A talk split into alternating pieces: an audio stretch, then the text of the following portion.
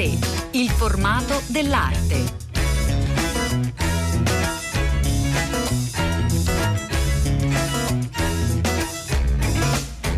Buongiorno, buongiorno, ben ritrovati a tutte le ascoltatrici, tutti gli ascoltatori da Elena del Drago che oggi eh, vi porta direttamente a Venezia per una grande mostra che ci fa riflettere sull'idea della rovina, un'allegoria dello scorrere del tempo, eh, del così proprio incertezza eh, tra il passato e il futuro, l'estetica poi delle rovine e in, in effetti è un elemento importante che ricorre proprio nella storia dell'arte occidentale. Tutto ciò in un museo straordinario come Palazzo Fortuni, una mostra che è possibile visitare fino al 24 marzo, ci sono moltissime opere, moltissimi artisti, proprio come è nell'abitudine del Palazzo Fortuni da qualche anno. Noi entriamo in questo splendido, affascinante palazzo insieme a Daniela Ferretti che lo dirige. Buongiorno, benvenuta. Buongiorno a lei e buongiorno a tutti gli ascoltatori. Allora sì, in effetti poi da qualche anno le mostre, tra le mostre più interessanti proprio che si vedono a Venezia e non soltanto a Palazzo Fortuno, delle mostre che si sforzano di riflettere su un tema, un tema e di lavorarci intorno costruendo un percorso espositivo. In questo caso sono, delle, eh, sono l'idea proprio delle rovine che eh, in, in effetti è veramente molto presente nella storia dell'arte occidentale. Sì, il tema è un tema mm, che come giustamente diceva lei invita a, proprio alla, alla, riflessione ed è questo il, um, la ragione e, il motivo della, della scelta uh, per, questa, per, questa, mostra.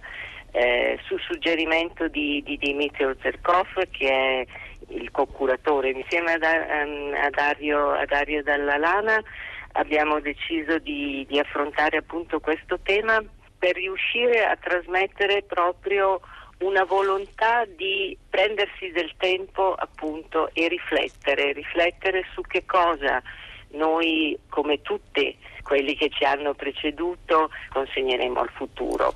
E da queste domande, da queste riflessioni che abbiamo fatto è nata appunto questa mostra, che è un invito a, a un viaggio, a un viaggio tra, tra, il passato, il presente e ovviamente un'idea, un'idea di futuro attraverso la presentazione di opere e manufatti di, di epoche e di, e di civiltà diverse.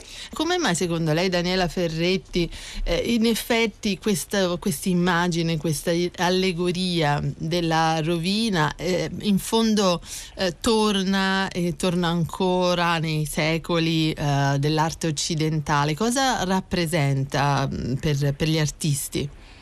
È, è, un tema estremamente, estremamente affascinante e come, come, dicevo poc'anzi tocca il profondo, tocca... Mm eh, delle parti, le parti sensibili, sono interrogativi che ci, che ci poniamo eh, da sempre intorno all'enigma della bellezza, alla, alla, necessità della conoscenza, all'interpretazione attraverso i frammenti che ci giungono dal passato, attraverso queste schegge che ci, mh, mm, che ci fanno immaginare un passato e al contempo costruire la memoria del nostro, del nostro futuro, di ciò che consegneremo domani a chi ci succederà. Certo, quella cosa interessante poi al palazzo, alla mostra di Palazzo Fortuni è la capacità di viaggiare nel tempo, quindi la rovina eh, è rovina dal, dai resti proprio scultorei dei, dei romani, greci, egizi, eccetera, fino all'arte contemporanea, sì. no? che eh, guarda un altro tipo di rovine come quelle proprio costruite e lasciate dalla, dalla società contemporanea. Eh, certamente, ma è proprio su questo le tre direttrici nelle quali ovviamente il tema è estremamente vasto eh, e di conseguenza nella costruzione di una mostra vanno fatte delle scelte eh, per riuscire a mh, mm, costruire un percorso che sia leggibile mh, mm, a vari livelli da, da, tutti, da tutti i visitatori i tre temi principali che abbiamo, che abbiamo svolto sono l'archeologia, quindi partiamo proprio da ciò, dal frammento, dalla stratificazione, da ciò che ci viene consegnato, da ciò che ci arriva dal, dal passato, per poi attraversare il tema vastissimo e molto, è molto importante per, per, buona parte della nostra, proprio della cultura occidentale, che è l'estetica della rovina, quindi oltre al valore, oltre al valore simbolico, eh, anche proprio il fatto di diventare elemento di un'estetica nuova che eh, soprattutto per i pittori del barocco è stata fondamentale per poi attraverso la rivoluzione romantica viene assegnato alla rovina anche un forte valore eh, simbolico e melanconico, quindi questo costante rapporto tra eh, per esempio la natura, questo grande sentimento che appartiene proprio alla cultura romantica di sentirsi frammenti di, di qualcosa, di un'unità ideale che è andata, che è andata perduta per poi arrivare alla contemporaneità, quindi al ripetersi del, del ciclo della eh, fondazione, la distruzione e la ricostruzione. Oggi ci interroghiamo anche davvero sulla su che cosa lascerà la nostra, mm. la nostra società e per questo mh, mm, esiste anche un momento in cui è necessario veramente riflettere su che cosa stiamo facendo noi, come affrontiamo i temi vastissimi, per esempio degli equilibri riguardanti il nostro pianeta, la velocità, il tempo veloce che appartiene al nostro momento che una delle domande che ci si può porre è che cosa davvero lasceremo noi a chi ci succederà, insomma. Mm.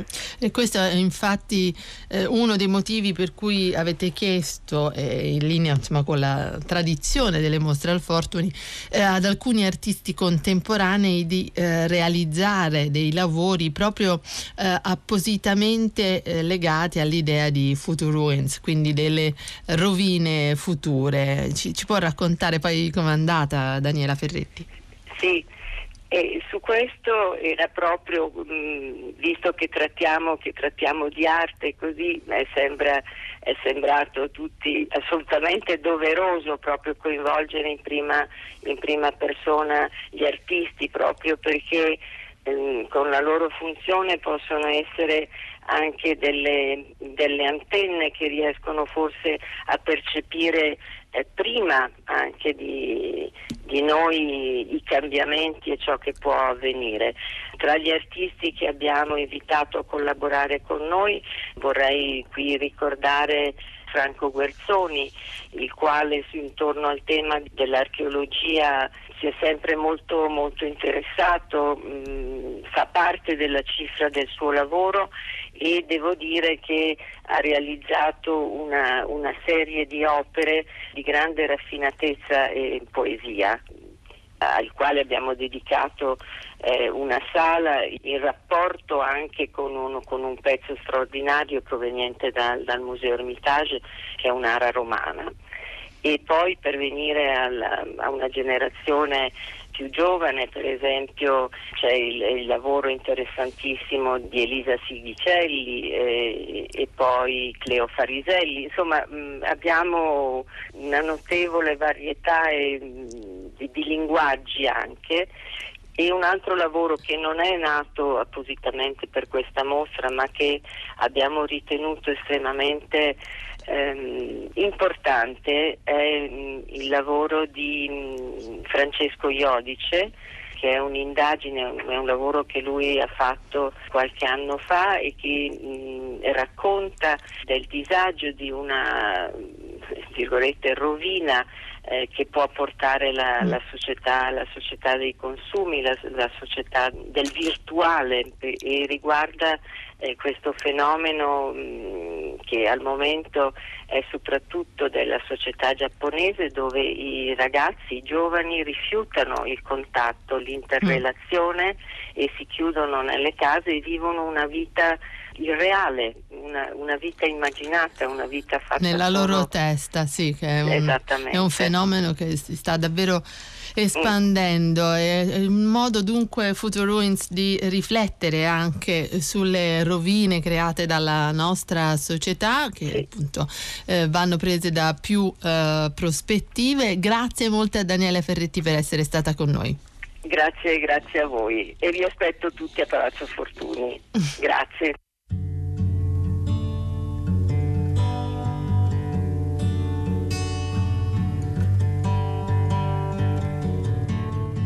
Continuiamo a raccontare Futuruns a Palazzo Fortuni, Venezia, fino al 24 marzo, una grande mostra proprio in stile con le ultime esposizioni di questo straordinario palazzo veneziano che è capace di portarci in secoli artistici differenti, esplorando un'unica idea, un unico tema, quello delle rovine, in particolare in questo eh, caso ed è è una mostra importante, siamo felici di raccontare con Dario Dalla Lana che è con noi, buongiorno, benvenuto. Buongiorno, buongiorno, grazie a voi. Co-curatore di questa esposizione, che idea si è fatta della fascinazione delle rovine sugli artisti anche contemporanei appunto? Una delle, delle forze, insomma, come, come ha detto lei, della quasi potremmo dire ormai tradizione di Palazzo Fortuni è quella di far parlare opere antiche e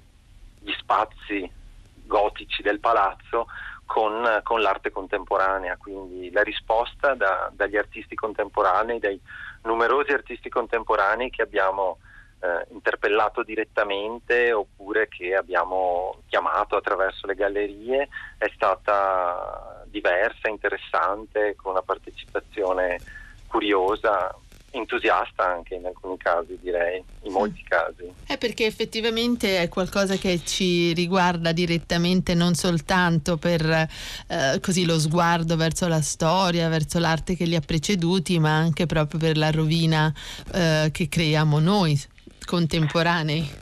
Eh sì, sì, sì, sì, proprio eh, a tutti i livelli, diciamo, dal livello storico al livello più, diciamo, potremmo dire intimista, personale, fatto che alla fine eh, insomma, è, è, la forza simbolica della pietra, no? alla fine mm. del nostro corpo resta la parte minerale in fondo, anche lì c'è, c'è una rovina che resta ed è, ed è, lo scheletro, insomma, non solo la moglie di Lot, ma anche noi diventeremo minerali alla fine. Mm. E quindi ci riguarda.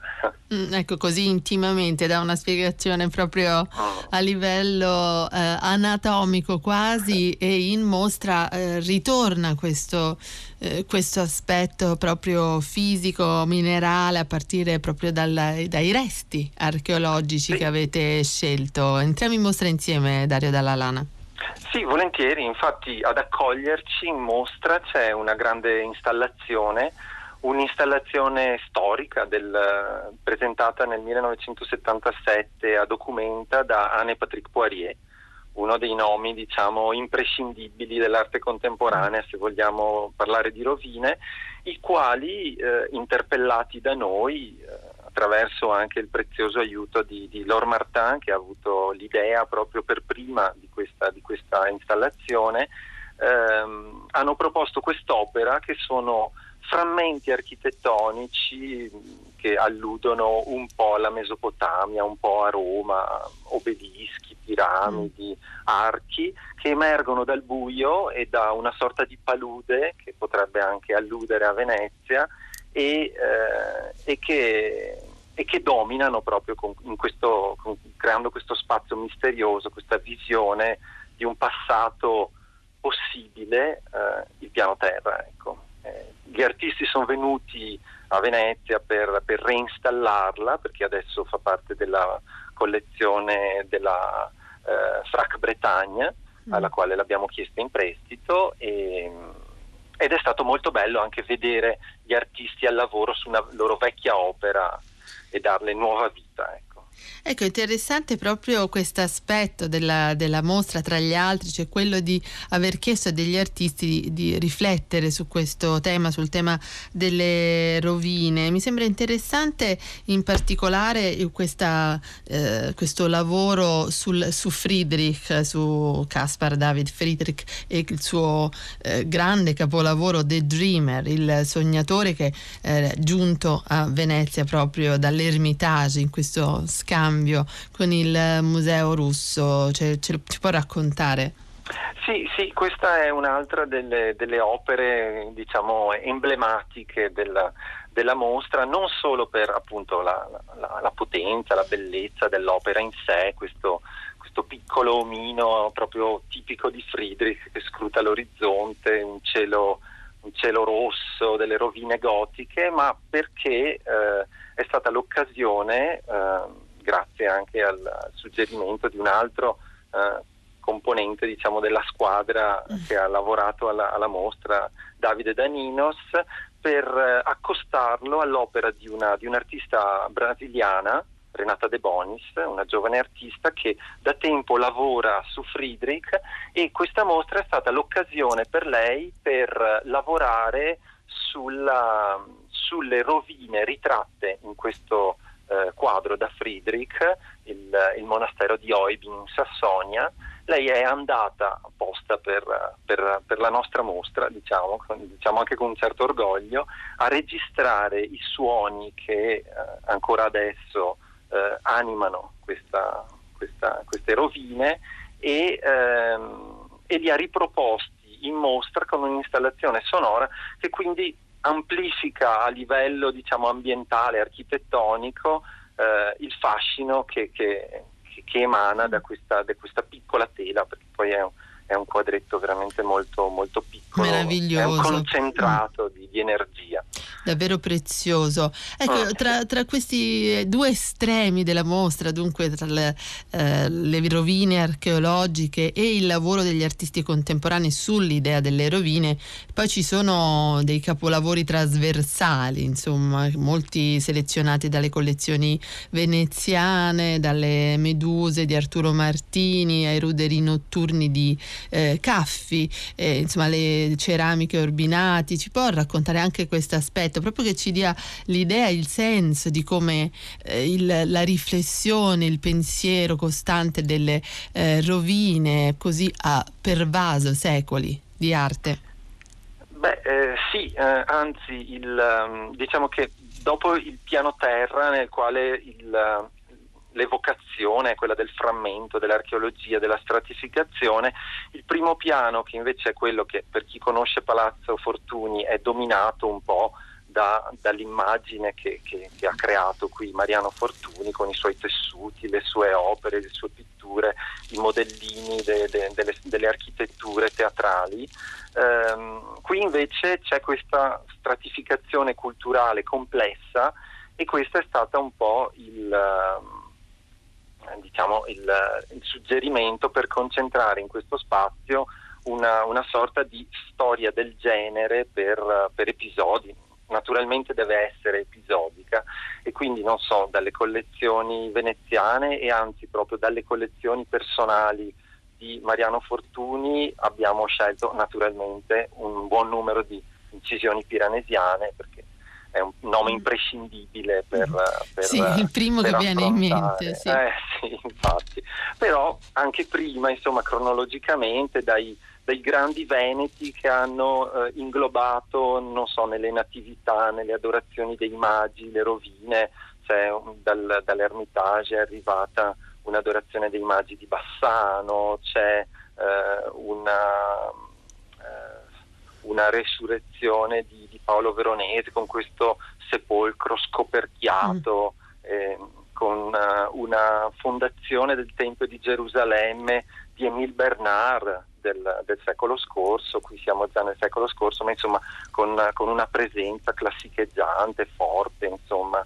Ecco, una, una serie di opere, adesso elencarle tutte, lei ha parlato già di Caffi, potremmo dire le incisioni di Pennell, eh, è un caleidoscopio parlare... davvero sì, che spazia sì, sì, per diversi secoli questa mostra Future Ruins al Palazzo Fortuni di Venezia. Noi ringraziamo molto Dario Dalla Lana per essere stato con noi che ha co-curato questa mostra fino al 24 marzo. Grazie.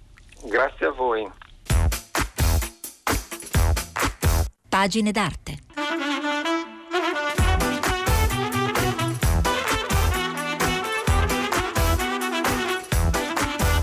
Il nostro spazio del libro, del libro della settimana, ci racconta una storia importante che forse in pochi conoscono, una donna davvero sorprendente di cui bisogna sapere di più e lo si fa attraverso questo agile libro eh, appena pubblicato da eh, Schirà e eh, scritto da Giovanna Ginex che è con noi. Buongiorno. Buongiorno. Giovanna Ginex è una storica dell'arte, una curatrice indipendente e si è evidentemente molto appassionata alla figura di Fernanda Wittgens. Ci, ci racconti un po' com'è nata questa passione prima di raccontarne eh, la storia? È nata dalla scoperta segnalatami oramai moltissimi anni fa, eravamo alla metà degli anni Ottanta, segnalatami appunto da un collega dell'esistenza di documenti, documenti originali, carteggi e altre carte appartenenti appunto a Fernanda Wittgens che erano state depositate in un archivio qui a Milano da parte degli ultimi eredi. Io conoscevo il nome di Fernanda mh, giusto perché è collegata a Brera, essendo io milanese, eh, il nome della Wittgens era appunto legato alla sua direzione di Brera, alla ricostruzione della pinacoteca dopo eh, le devastazioni del 1943. Mm.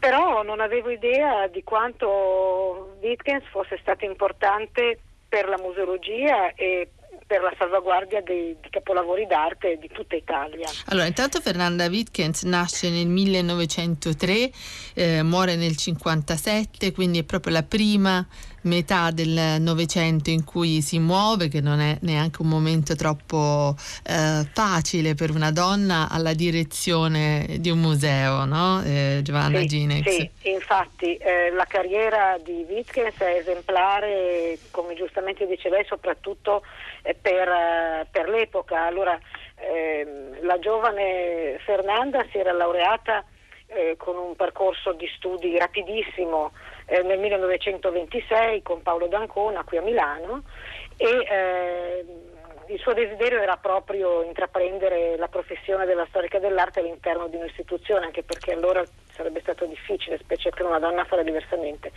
E riesce nel 1928 a um, entrare a Brera con un incarico che oggi potrebbe far sorridere ma che invece dovrebbe far riflettere di operaia avventizia.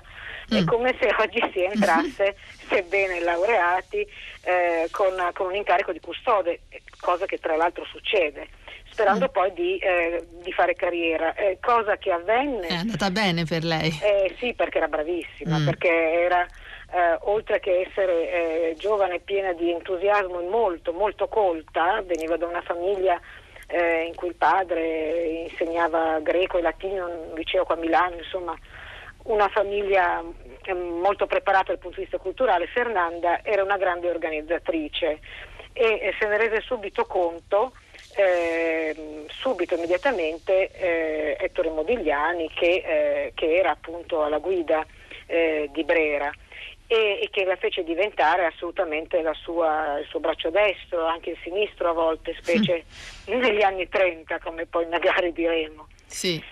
Ecco, eh, cosa succede negli anni ecco, 30, Giovanna Gini? Sì, perché appunto Fernanda entra nel 28 a Brera, diventa, svolge quasi subito mansioni di ispettrice e incomincia a girare per la Lombardia, perché allora come oggi del resto i funzionari hanno questo incarico di tutelare il patrimonio sul territorio e ehm, incomincia a occuparsi degli affreschi che eh, erano deteriorati eh, negli oratori padani, eccetera, ma eh, soprattutto nel 1930 compie la sua prima impresa eh, importante, si occupa con appunto con Modigliani della, eh, della mostra ehm, che si tenne nel, appunto nel 1930 a Londra sull'arte italiana tutta.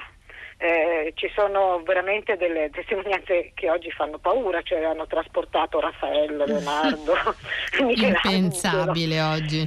È oggi fortunatamente mm. impensabile, ma soprattutto nasce in Fernanda alla metà degli anni 30 una forte carica eh, civile che derivava anch'essa da, dalla famiglia che aveva ideali mazziniani, il padre era stato ehm, sempre molto attento ai diritti, ai diritti civili e democratici e eh, si scontra appunto con, naturalmente con il fascismo che oramai aveva eh, già preso di mira chiunque eh, fosse, specie nei ranghi dello Stato, contrario a, alle nuove regole che stavano per essere emanate. Prima tra tutte appunto leggi razziali.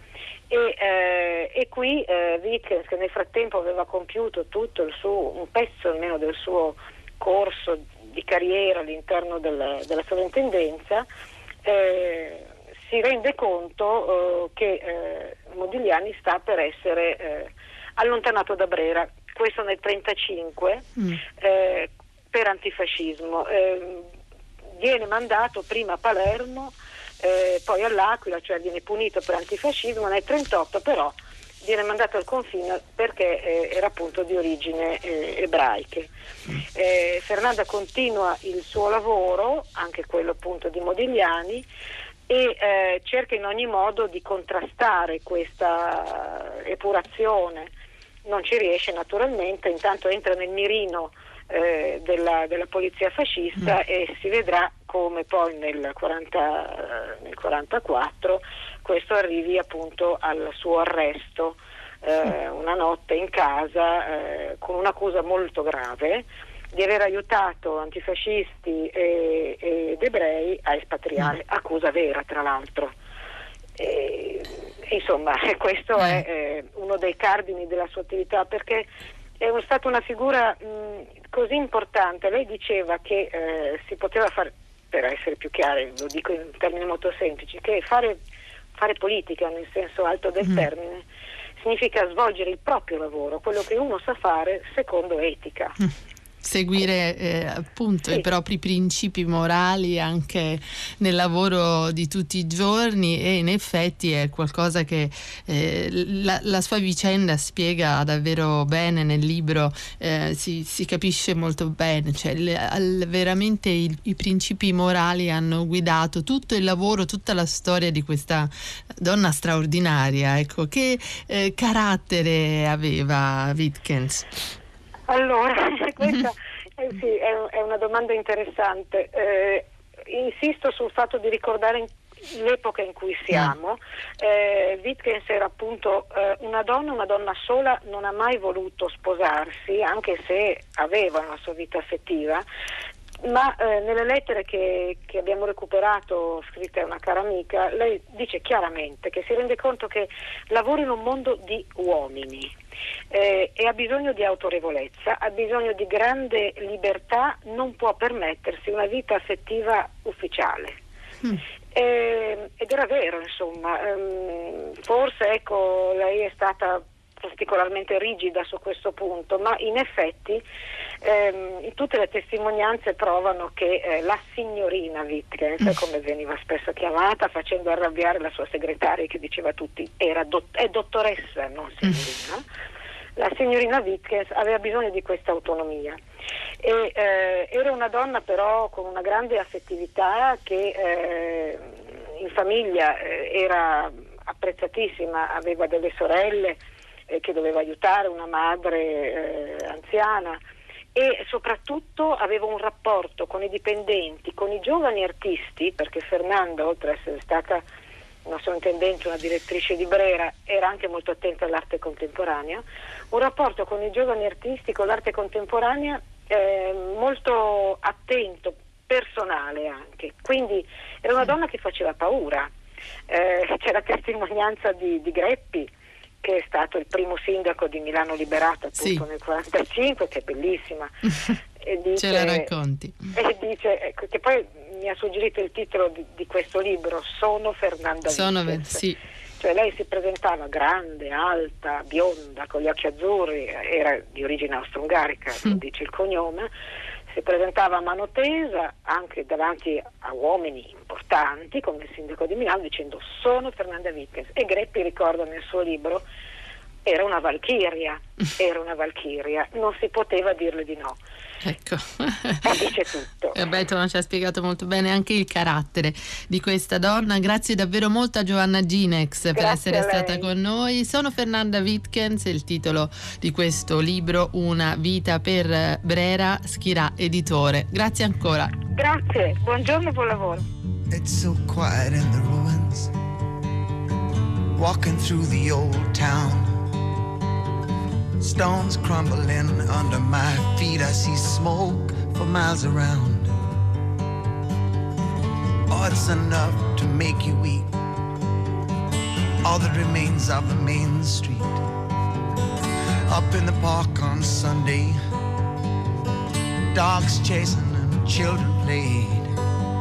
An old man with his head down, can't see nothing more around. He remembers how it used to be back in the old days. So nice to see you coming back in this town again. It's nice to see your friendly face come peeping